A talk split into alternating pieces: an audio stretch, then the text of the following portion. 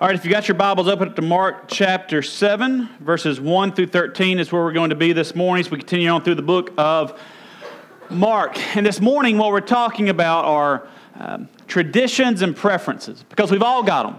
We've all got traditions and we've all got preferences just in in life and then just in different scenarios. Uh, holiday traditions. We've got holiday traditions. On uh, Thanksgiving, we go to uh, this family's house first, then this family, then this family. Every single year, we do the same thing. Same with Christmas. We go to Jessica's grandmother's house on Christmas Eve, then we go to my parents' house on Christmas Eve night. We've got these traditions that we have set up, that this is the way things are done. And if you've got a family like mine, then those traditions will not move. Regardless of what's happening, this is when it's always been done. This is when it will always be done. I've got some family members that are just dead set on their traditions. Same way with preferences. We've all got our preferences. We've got food preferences. We've got style preferences. I bet that if we went to three different people's houses today, uh, their houses would all look different, from the way they're decorated, from the colors that they use, to the paint that they use, because we've all got different preferences when it comes to styles and the way things work. There's nothing wrong with having traditions, and there's nothing wrong with having preferences, because even in the church, we still have those same preferences uh, and, and traditions that we like to hold to sometimes. There are some people who prefer a pastor who wears a, a full suit. Um, I remember telling, uh, I think, Jessica, uh, once we came here, I was like, thank the Lord that I don't have to go and uh, buy any suits. I've got one suit. Um, that I can come and preach here and be pastor here without having to wear a suit every Sunday morning. If that's what it took, I would do it, but uh, I just don't, I don't like them. But there are some people who have that preferences. There are some people who, uh, when it comes to music, you prefer this kind of style. You prefer this music over another type of music. And, and that is fine. There's nothing wrong with having preferences. There's nothing wrong with even having traditions. Hey, this is how we've we've done things. This is how we've done things for the last however many years. And so we like the way we have done things. The issue arises, the problem comes up, though, is when those preferences and those traditions take over the mission of the church or rise above the scripture that God has given us. Amen. Because as Christians, God has given us His word. God has given us His standard. God has given us His commandments. And this is what This is what defines worship for us. This is what defines sin for us. You know, the, the church a lot of times has a A problem sometimes calling things sin that God has never called sin. We've got to be careful not to do that. We've got to be careful to make sure tra- preferences and traditions do not elevate themselves above the position of Scripture or above the mission of the church. As we look at this passage this morning, this is exactly what Jesus is talking about as he deals with these Pharisees. Because the Pharisees, they took the traditions of men. In fact, they had the Old Testament, then they had this other set of writings that were commentaries on the Old Testament. Uh, if I'm remembering correctly, it's called the Talmud. But they would take the Talmud, it was, it was commentaries, it was writings of other uh, uh, teachers and leaders, and it was on the same level as the Old Testament. It was just as important, it was just as authoritative. They had taken the words and the traditions and the preferences of men and elevated it to at least the position of Scripture, if not above. So that's what Jesus is dealing with them in that. And what we're going to see kind of come out of that is a heart that is not focused on loving God, but ultimately it's a heart focused on loving ourselves. So let's read verse, chapter, Mark chapter seven, verses one through thirteen. It says this, "Now when the Pharisees gathered to him, with some of the scribes who had come from Jerusalem, they saw that some of his disciples ate with hands that were defiled, that is, unwashed. For the Pharisees and all the Jews do not eat unless they wash their hands properly, holding to the tradition of the elders, and when they come from the marketplace, they do not eat unless they wash. And there are many other traditions that they observe, such as the washing of cups and pots and copper vessels and dining couches. And the Pharisees and the scribes asked him, 'Why do your disciples not walk according to the tradition of the elders, but eat with defiled hands?' Verse six, and he said to them, 'Well did Isaiah prophesy, or well did Isaiah prophesy of you hypocrites, as it is written, this people honors me with their lips, but their heart is far from me. In vain do they worship me, teaching as doctrines the commandments of men. You leave the commandment of God and hold to the, and hold to the tradition of men. And he said to them, you have a fine way of rejecting the commandment of God in order to establish your tradition. For Moses said, honor your father and your mother, and whoever reviles father or mother must surely die. But you say that if a man tells his father or mother, whatever you would have gained from me is Corban, that is given to God, then you no, or then you uh, no longer permit him to do anything for his father and mother, thus making void the word of God by your tradition, and you have handed uh, that you have handed down. And many such things you do. Let's pray. Father, we come before you now. God, I pray that as we study your word, that you would open up our hearts, open up our eyes, our minds, our ears to your truth. God, I pray that you, through your word, through the Holy Spirit, would speak louder to our hearts uh, than my voice ever could. And God, I pray that we would be encouraged, that we would be challenged, that we can be convicted wherever it is that we're at, whatever it is we need to hear. God, that you would meet us where we're at, and God, draw us to yourself. It's in Jesus' name we do pray. Amen. All right, first thing that I want us to see is that there is a huge problem that arises when we elevate traditions and preferences over Scripture. So verses one through five kind of lay out, kind of set our context for the story, kind of lay out our problem. What happens is Jesus and his disciples come and they're about to eat, and some of the Pharisees and scribes who had come from Jerusalem are sitting there, and they're like, whoa, why didn't you guys wash your hands before y'all ate? Now, this isn't a, a health-conscious issue that they're worried about. This is not, hey, you've got some dirt under your fingernails, go wash your hands before you eat. This is an issue of the Jews were really big on being ceremonially or religiously uh quote-unquote, clean or pure before they did certain things. And so for them, they said when you left the marketplace and you came back, what they're talking about is when you went to the marketplace, you might accidentally bump into somebody who has not been uh, ritually clean. See, they had... Um, They had these things called mikvah pools. So before you could go into the temple, you had to go and, and walk into a mikvah pool, basically baptizing, and you just wash yourself off. And the idea there is that you are religiously pure now, that you're kind of religiously, ceremonially ready to go into the temple, to go and to worship.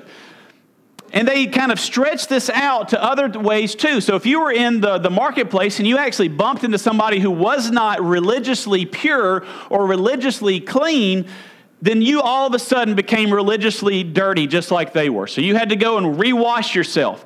And so you think back to the story of the, the Good Samaritan, and you've got the, uh, the the Jew that has been beat up, that has been uh, robbed, that is laying in the streets, and the, and the priest walks by, and the scribe walks by, or the, the, the, the Jewish people walk by, and they pass to the other side. It's because here this guy was, and he would have been religiously and ceremonially dirty, so to protect their own ceremonial cleanliness, they refused to help him because to touch him would mean they would become just as dirty as he was. Not physically, but just kind of ceremonially and religiously. Now, here's where they get this.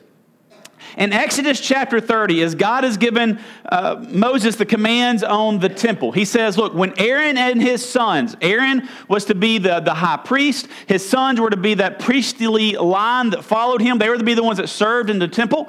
He said, when y'all go, or when they go to serve, you're going to have the, the Holy of Holies, you're going to have the place that got the Ark of the Covenant and everything else right here in a tent. You're going to have, uh, there's an outside tent, and there's a big courtyard. In the middle of the courtyard, you've got the Holy of Holies. Then right here, you've got this bronze basin full of water. And then right here, you've got an altar where you go and you offer up your burnt offerings to God. Before the priests were to go to uh, the burnt offering or to go inside the temple, they were to go and, and clean their hands and clean their feet inside this bronze basin so that they could be clean as they led the people. Well, over time and through these traditions of the elders, what they're talking about, they took this and stretched it out and applied it to other people. They applied it to the rest of the Jews. And then they applied it not just to worship, but apparently even when you were to eat. You were to sit down and make sure that you were ceremonially or religiously clean before you could go and, and really do anything. So they took God's commandment, which was, before the priest goes into the temple, before the priest goes and offers uh, offerings and sacrifices, they need to be religiously and ceremonially pure. And they stretched it out, and they added to it, and they added to it, and they added to it, to where it then became this kind of burden that we're sitting on everybody else. So they took God's word and they stretched it and added it and made it something other than what God had originally intended. So they go to Jesus and say, why are they not doing this? Why are they not washing themselves? Why are they eating with defiled hands? So what they have done, and they, in fact, they even say in verse five, they say, the Pharisees and the scribes asked him, why do your disciples not walk according to the tradition of the elders? They understand and they know that this is not God's commandment. They understand and know that this comes not from God, but from the Talmud, from these uh, other teachers, from these other leaders, from these other elders. They understand that this comes from them and not from God. So they understand that they have elevated this to be the standard along with God's word, honestly, if not greater than God's word. So they go to Jesus and they go to his disciples and they they basically say, why are they breaking tradition?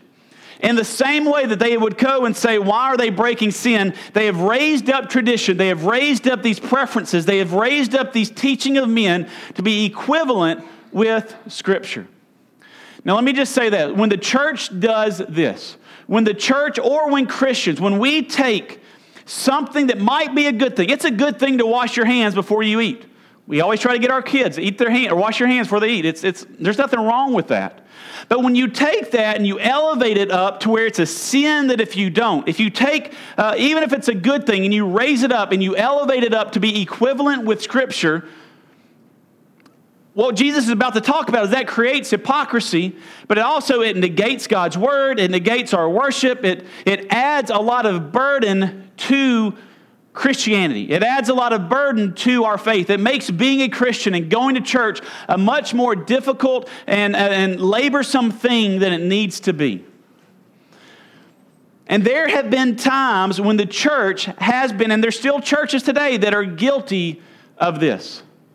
I was at a church serving as youth pastor where I was told that uh, by one of the people in the church that whenever a church puts words up on the screen that you're trying to control people and therefore it is sinful to have a church with words on the screen.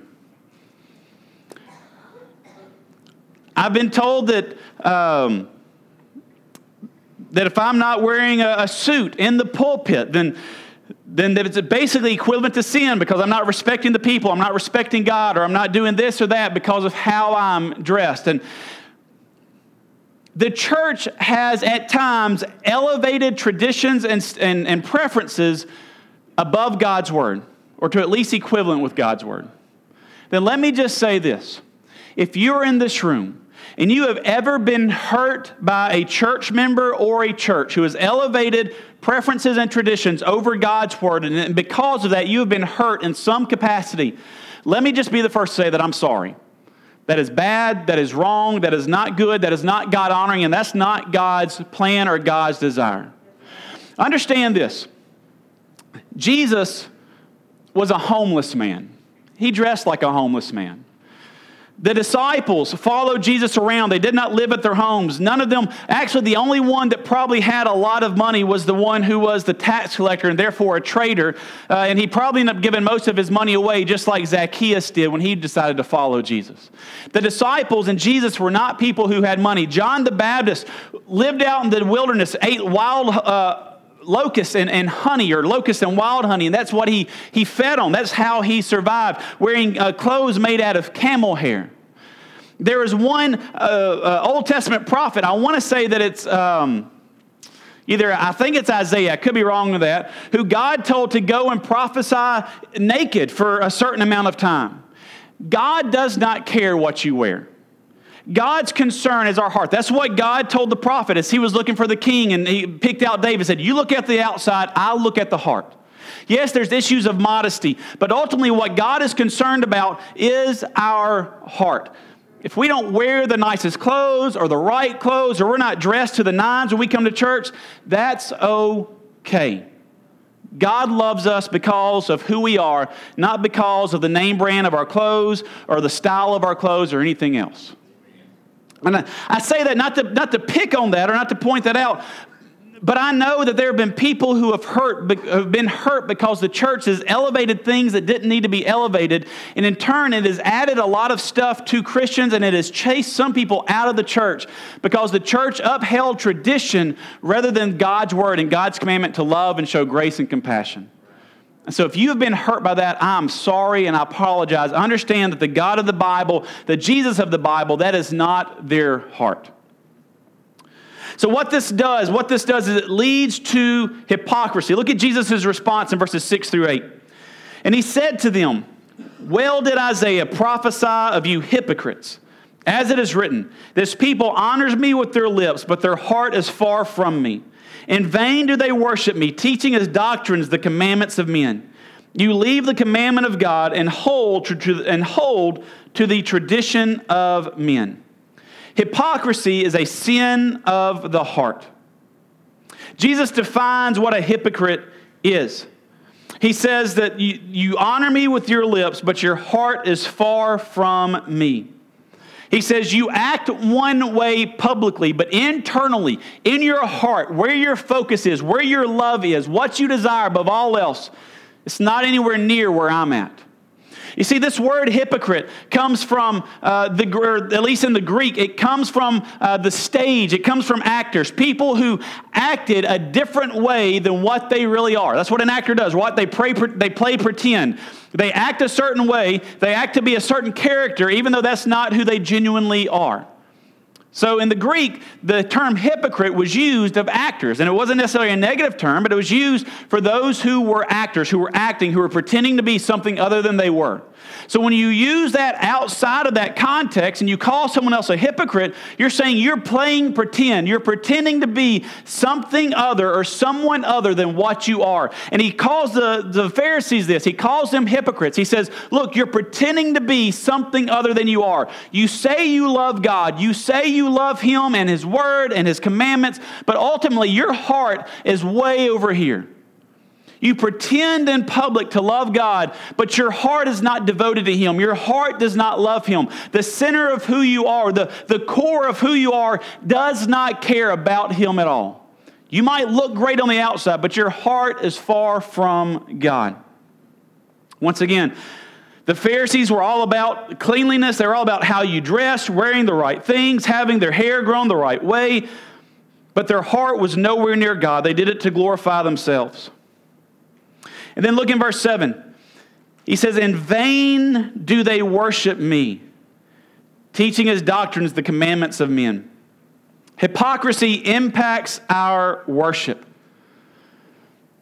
You know, there's some times when in Scripture we see... Um, The author, the writer, whoever's speaking, they're very blunt in what they say. And here Jesus is very blunt. He is very black and white in what he says. He says, "In vain do you worship me."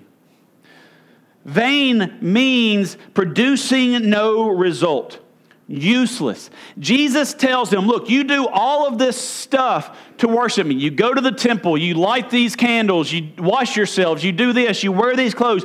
You do all this stuff that you publicly tell people that I'm doing this because this is what God's commandment. I'm doing this because I love God. Your heart is so far from me that when you do this as worship, it is pointless. It is useless. It produces zero result. Your worship is not worship because it's not focused on me, is what Jesus is telling them. Can you think of anything worse or of anything more sad or of anything more uh, just heartbreaking than being told by God that your worship has no value? That your worship has no worth, that your worship has no point, because you might look great on the outside, but your heart wants absolutely nothing to do with me. That is a terrifyingly sad statement that Jesus is making to the Pharisees. Understand that ever since Jesus came onto the scene, his desire has always been not to just impact the outside of people, how we act or how we look, but to impact the heart. Think back to the, the Sermon on the Mount, Jesus' first public uh, sermon back in Matthew chapter five, six, and seven.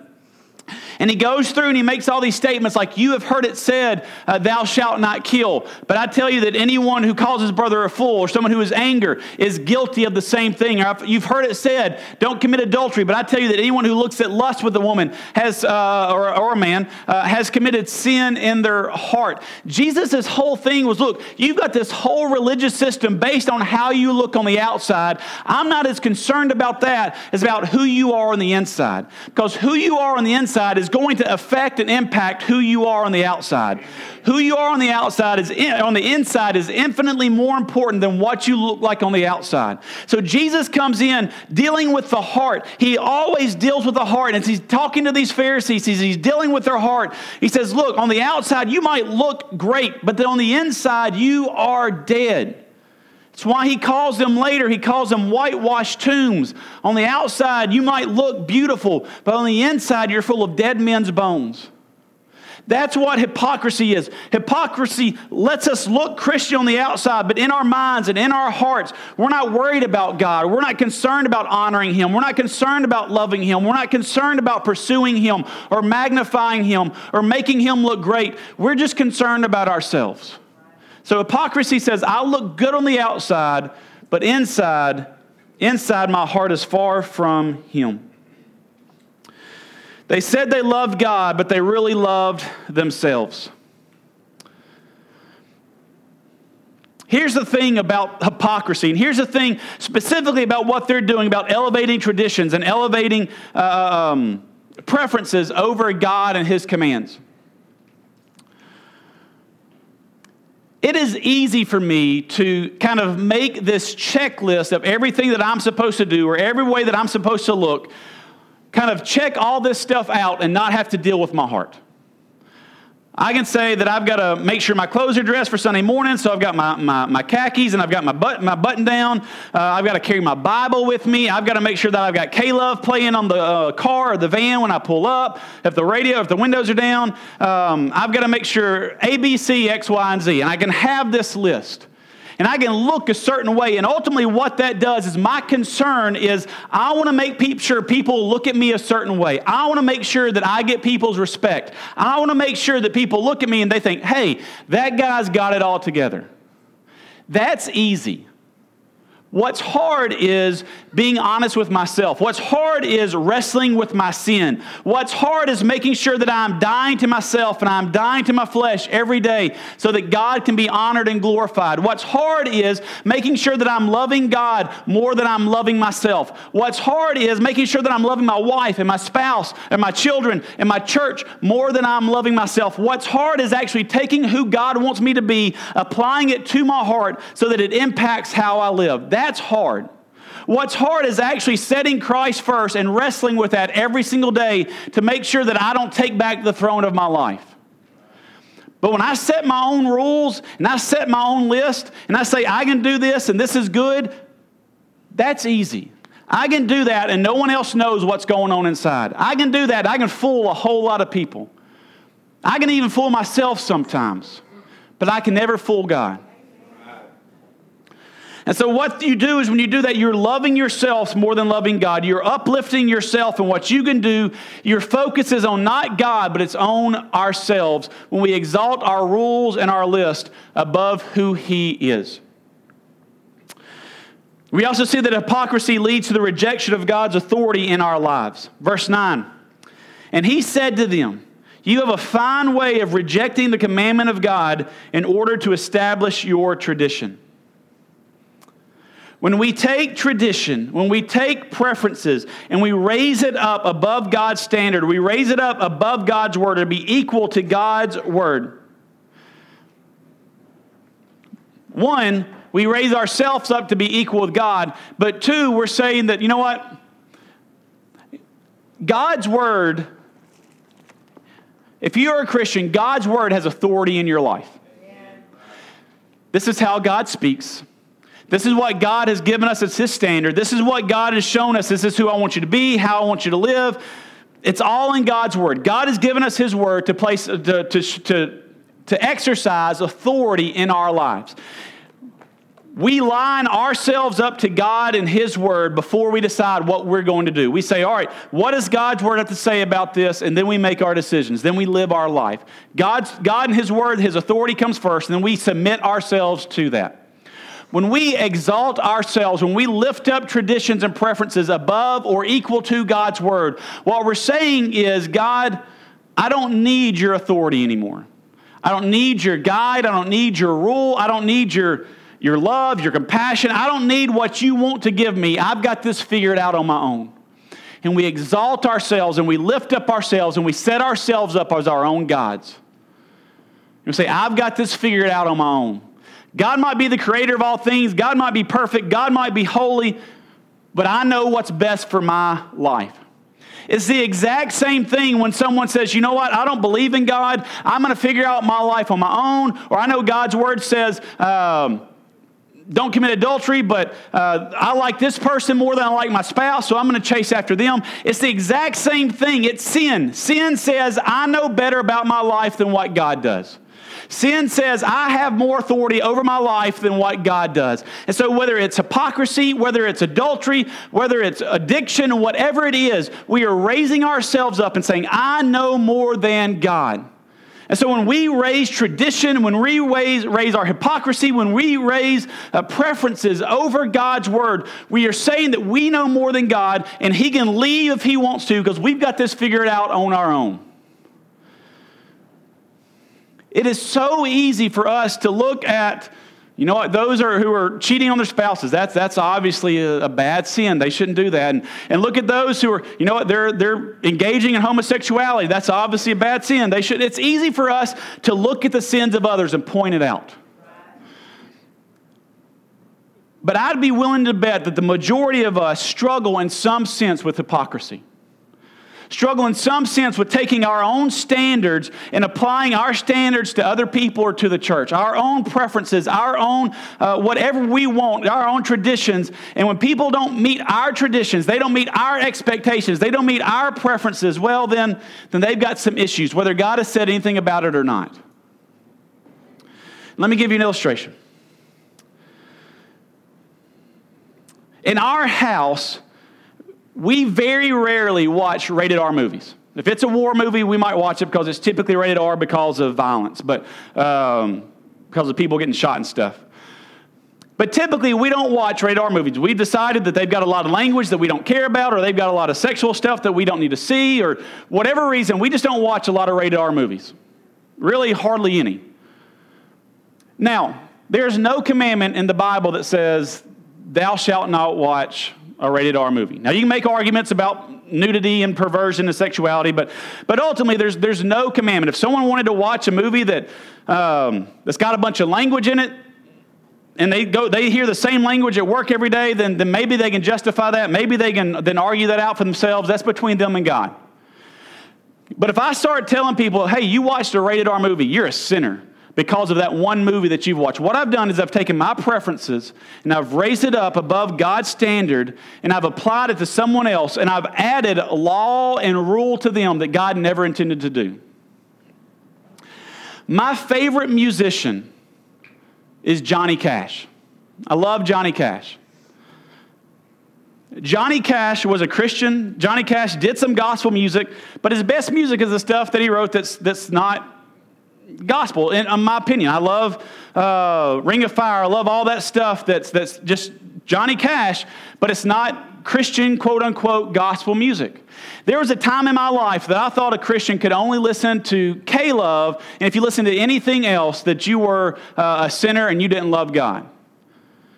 There's some music that, yeah, you probably shouldn't listen to. If it glorifies sin, if it glorifies and worships the self and the flesh, yes, you can make an argument that a Christian should not listen to that. But there's some music that it doesn't take a moral stance. It's just a song, and it's okay to listen to that. But if we go to people and say, you know what, you listen to Johnny Cash, you listen to U two, or you listen to eighties music or nineties music, whatever it is that you like to listen to, and, and, and that's not a song that's on K-Love, then, well, you're a sinner because you've listened to that song. We have taken our standards, we have taken our preferences, and we have raised them up above God's Word. We have to make sure that God sets our standard. Now, if God convicts you about listening to something, then don't listen to it.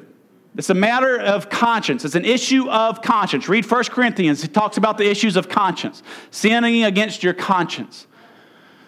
But we don't have the right to apply that to other people. One more illustration, just trying to clarify all this. I've got some friends who got saved later on in life. They got saved in uh, they're probably in their mid-twenties. And before that, they... Um, They drank all the time. They had immoral relationships with uh, girls. And so there were certain things in their past that, that they did not, or they, they did, that just wasn't an issue for me. And so for them,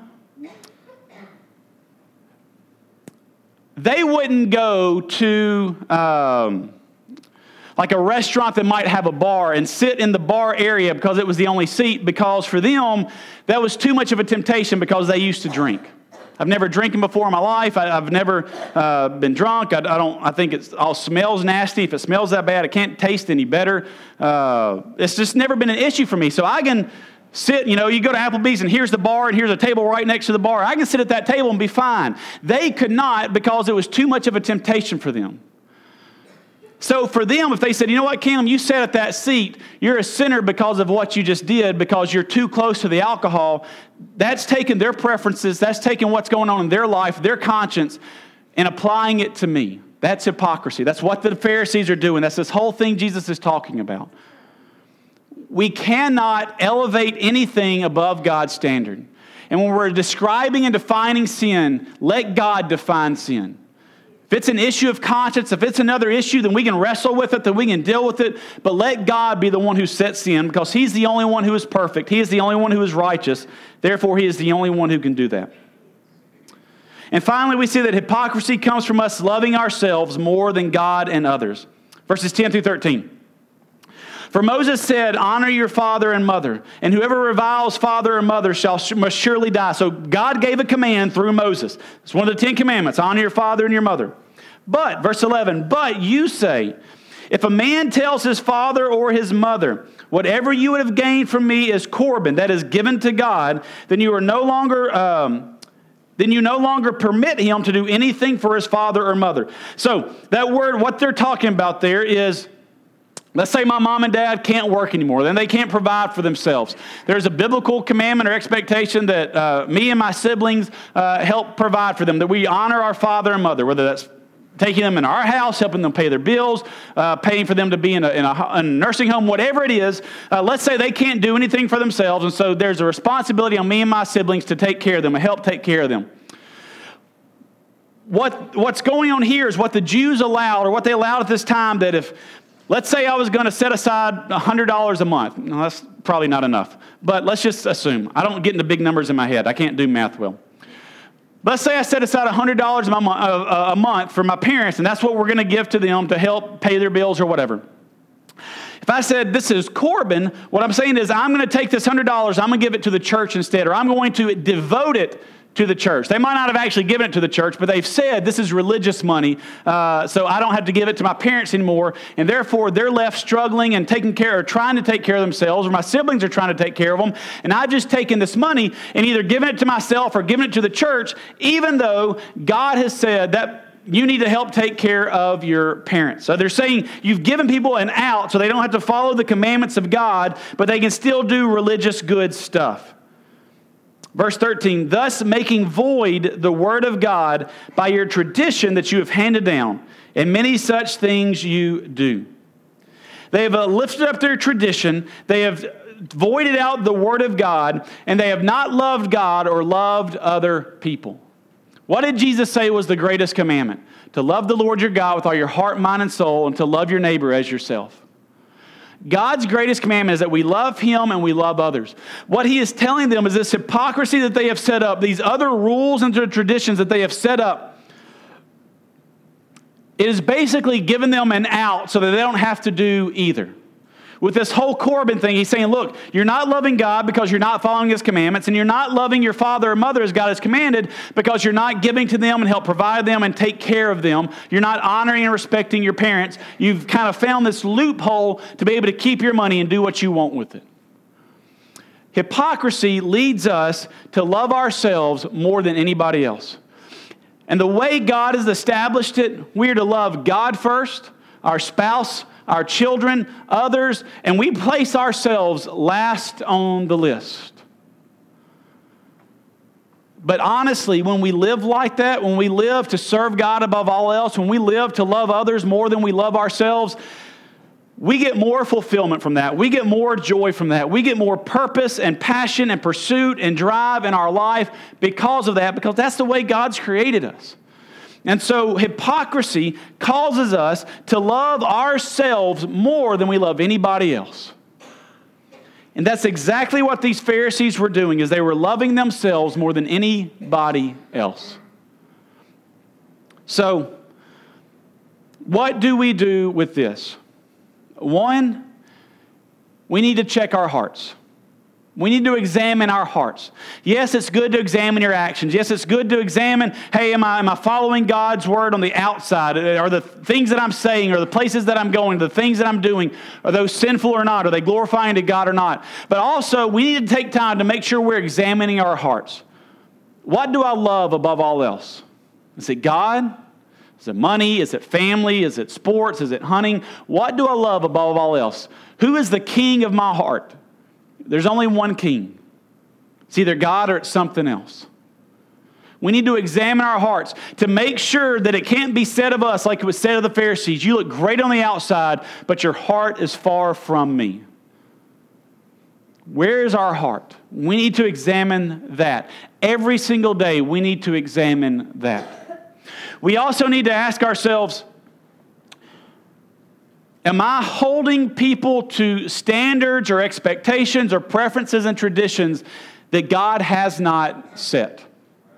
That God has not established? Who sets righteousness? Me or God?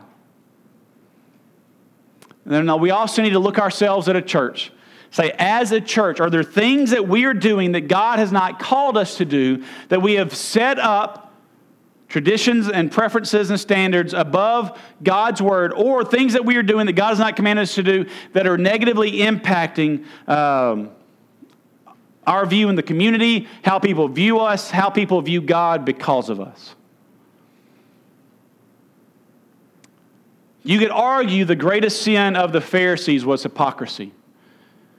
And when you look at Jesus, the way he interacts with people, the only group that he called out, the only group that he dogged out, the only group that he called serpents and snakes and dogs and whitewashed tombs full of dead men's bones, were the hypocrites. The adulterers, he said, go and sin no more. To the demon-possessed, he said, look, I've freed you. Go, tell other people about me. Live your life here in this world to glorify me. It was the hypocrites that he said, y'all got a lot of issues to work out. Let's examine our hearts.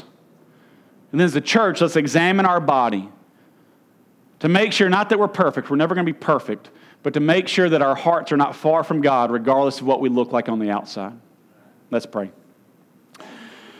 Father, we come before you now and thank you for this time. We thank you for this morning that you've given us. Father God, I pray for everyone in this room.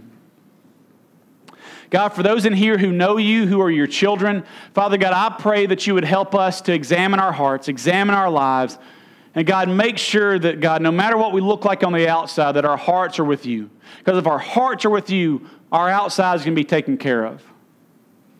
God, let us fight to keep you as first in our life. And God, may we never be defined as hypocrites the way the Pharisees were. God, I pray for those in this room who do not know you. God, maybe they've been hurt in the past by the church or by Christians. God, maybe an excuse has always been that the church is full of hypocrites. Father God, don't let people's downfalls keep them from understanding your love and your grace. God, I pray for anyone in this room who does not know you. God, that they would understand that your love and your grace is far greater than the failures and the hypocrisy of men. And God, that you would draw them to yourself, you would turn them to yourself, and God, they would recognize their need for you. We love you and we thank you. It's in Jesus' name we do pray. Amen.